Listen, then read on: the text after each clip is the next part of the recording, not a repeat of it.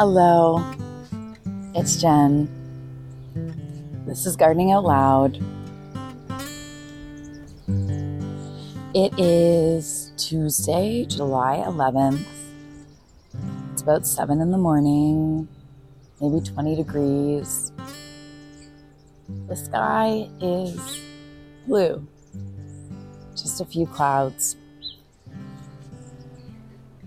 And I'm a little late recording this week because I was away for the weekend where I got to tour some amazing gardens and nurseries up in the Grey County area. If you find yourself Artemesia Way, you can have the wonderful shopping experience at Artemesia Daylilies or stop by for the tasting tour at Fiddlehead Nursery, which is a permaculture nursery that specializes in edible perennials which was amazing. Loved both of them. And so my own garden got a little bit neglected this weekend, but she's still fine. The other reason I'm a little late is that we've had some drama re the fence on the south side of the garden, which is your standard chain link fence, about I don't know four feet high, and it's been here since I've lived here, and I'm sure much much longer. And we got word with about 12 hours notice that our neighbors would be ripping it out and replacing it with a wood fence. You might say, well, chain link fence is kind of crappy. What's the big deal? This is a fence that is actually really practical for me. Chain link fence lets light through. It's great for climbing plants. So I grow pole beans and squash and cucumbers up there. And I also have a bunch of plants planted near this fence line my raspberry patch, I have a nine bark, I have my service berries, some other berries in my food forest. I have a big golden yarrow. These are all threatened by the removal of the fence, and if construction projects done by my neighbors have taught me anything, it's that plants will be trampled. So, unfortunately, as a tenant, I don't have control over this decision. And the fence is going to go and it's going to be replaced with this new one. It will probably also mean taking down the two Manitoba maples that I've talked about before. These are other trees that got the jump on us. They weren't here 12 years ago. And now they're three to three and a half stories high. And they're not my favorite trees. I mean, they're a bit invasive. The female tree drops a lot of like keys and kind of plant material all over the garden. They make a lot of seedlings I have to pull out. And they cast some shade, which I don't always want for production purposes. That said, they also cast some shade, which is good for our well being when it's hot and we want to be in the garden, you know, on a summer's day or a summer's evening there's a little nest in there. They are part of the ecosystem. But at least one of them is also part of this fence and has grown around it as Manitoba maples can do. One of mine has totally wrapped itself around a pole of a fire escape. Like it's just grown to encompass it. And so these are going to come down. Or at least that's what I think. We have a language barrier. I can't be sure, but uh, I think that's what's happening. And, you know, even though these aren't preferred trees, it makes me sad to see them go they're still a part of this ecosystem. I'm watching a little sparrow perch on one now. And even though this is a podcast that in many ways celebrates change, this is going to be a big change. That is difficult. But if the garden teaches you anything, it's resilience and adaptability. And so these aren't my choices, but we will continue on. And if any of my climbing beans or my squash or my cucumbers make it this year, we will consider that a big win. By the time I record next week, I expect I will be looking at a different fence. So, what else is happening on a less dramatic front in the garden? Well, the first blueberries are ripening. Let's reach in and get one. Oh, yeah. Mmm, so firm, so tart. I hate a mushy blueberry. I'm, in fact, a blueberry snob. And I really only buy blueberries from the farmer's market or have them from my garden if it's up to me, because otherwise it's just too much of a gamble. You're going to end up with just mush.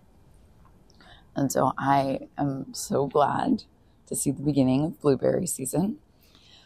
The first straw flowers are coming up, and that sound, which hopefully the mic picked up, is the sound of running my fingers over their papery petals. Straw flowers are so cool. If you don't know them, get them a Google, check them out. And they last so long in the vase. They are great, and you can dry them too. So I love growing them for bouquets. My Echinops gave me a really exciting surprise, which is that I finally have grown a blue one. So they come generally in silver or blue, and I grew them from a mixed seed pack.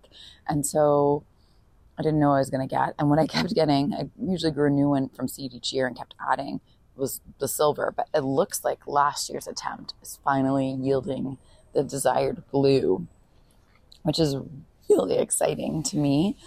I learned recently that plants like that, like the echinops or like the sea holly, which starts silver and turns blue, turns blue because bees can see blue really well.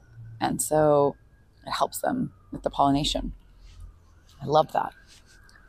Speaking of bees and blue, the dominant force in the garden right now is the borage. It is, in fact, so dominant that I'm going to have to probably rip some of it out, which always hard to do because it is such a happy, vigorous plant, but some of it is kind of shading out some other cut flowers that I also love.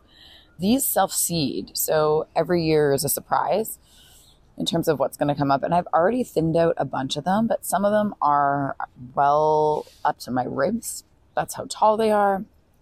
They are covered in blooms, and the bees absolutely adore them. I'm watching bees attend to them right now doing their little vibration moves. I like using them in cut flowers arrangements. I think they look cool there, even though they're a bit unconventional and a bit weird looking. Also, the flowers are edible, and actually, the leaves are edible too, but they require some cooking, so I don't bother. Mostly, I just grow them for the bees because they spend so much time there on these little blue flowers. And there aren't too many things that make blue flowers, so that's a nice element to have. The first cosmos are open, which is, you know, a milestone for the garden because as this garden goes on through the rest of the year, cosmos will be one of the dominant visual elements because, again, another self seeder, another one that I love to encourage. I use it for cut flowers and also bees love it. And also, it adds such a beautiful sense of whimsy and movement to a food garden.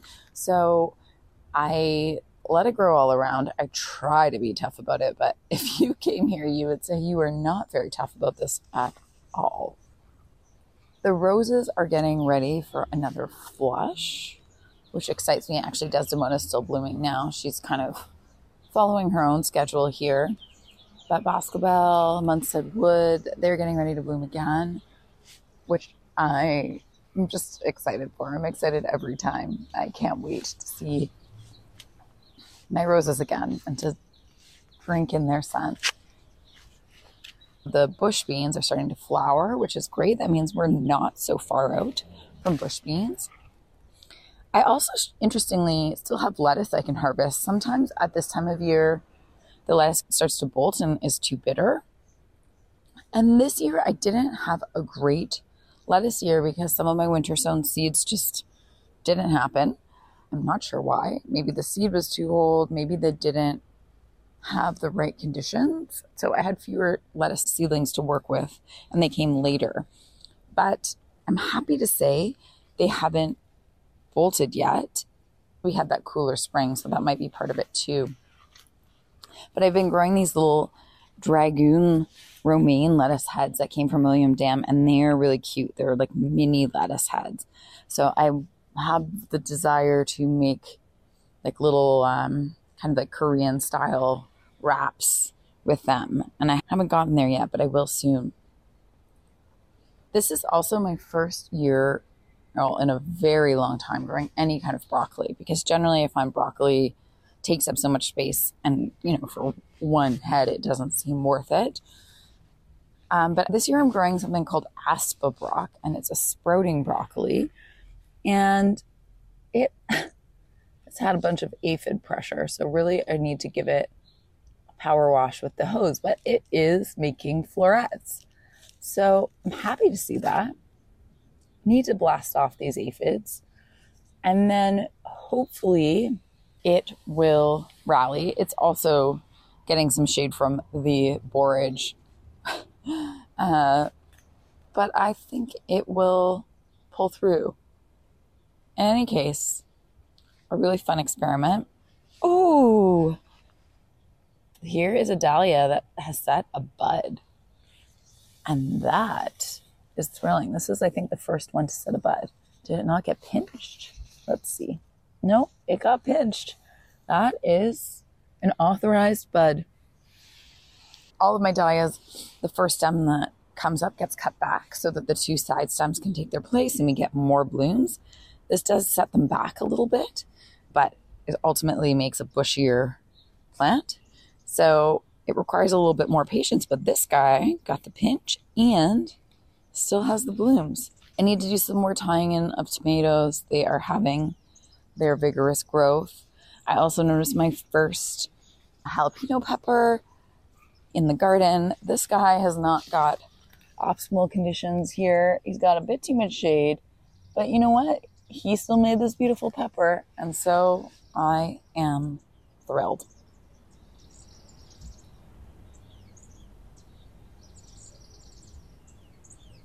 Okay, I am off to pick some raspberries. They're still producing about half a pint a day. And the mulberry tree is still going strong. I've slowed in my own harvesting. I need to get back up there, start giving them out to neighbors because I have two full big freezer bags and the freezer only has so much capacity for mulberries. Anyway, that's it for me for this week. That's where we are. Goodbye from me and from this little sparrow keeping me company. And I will see you next week. And maybe there are tales of a new fence to tell. Take care.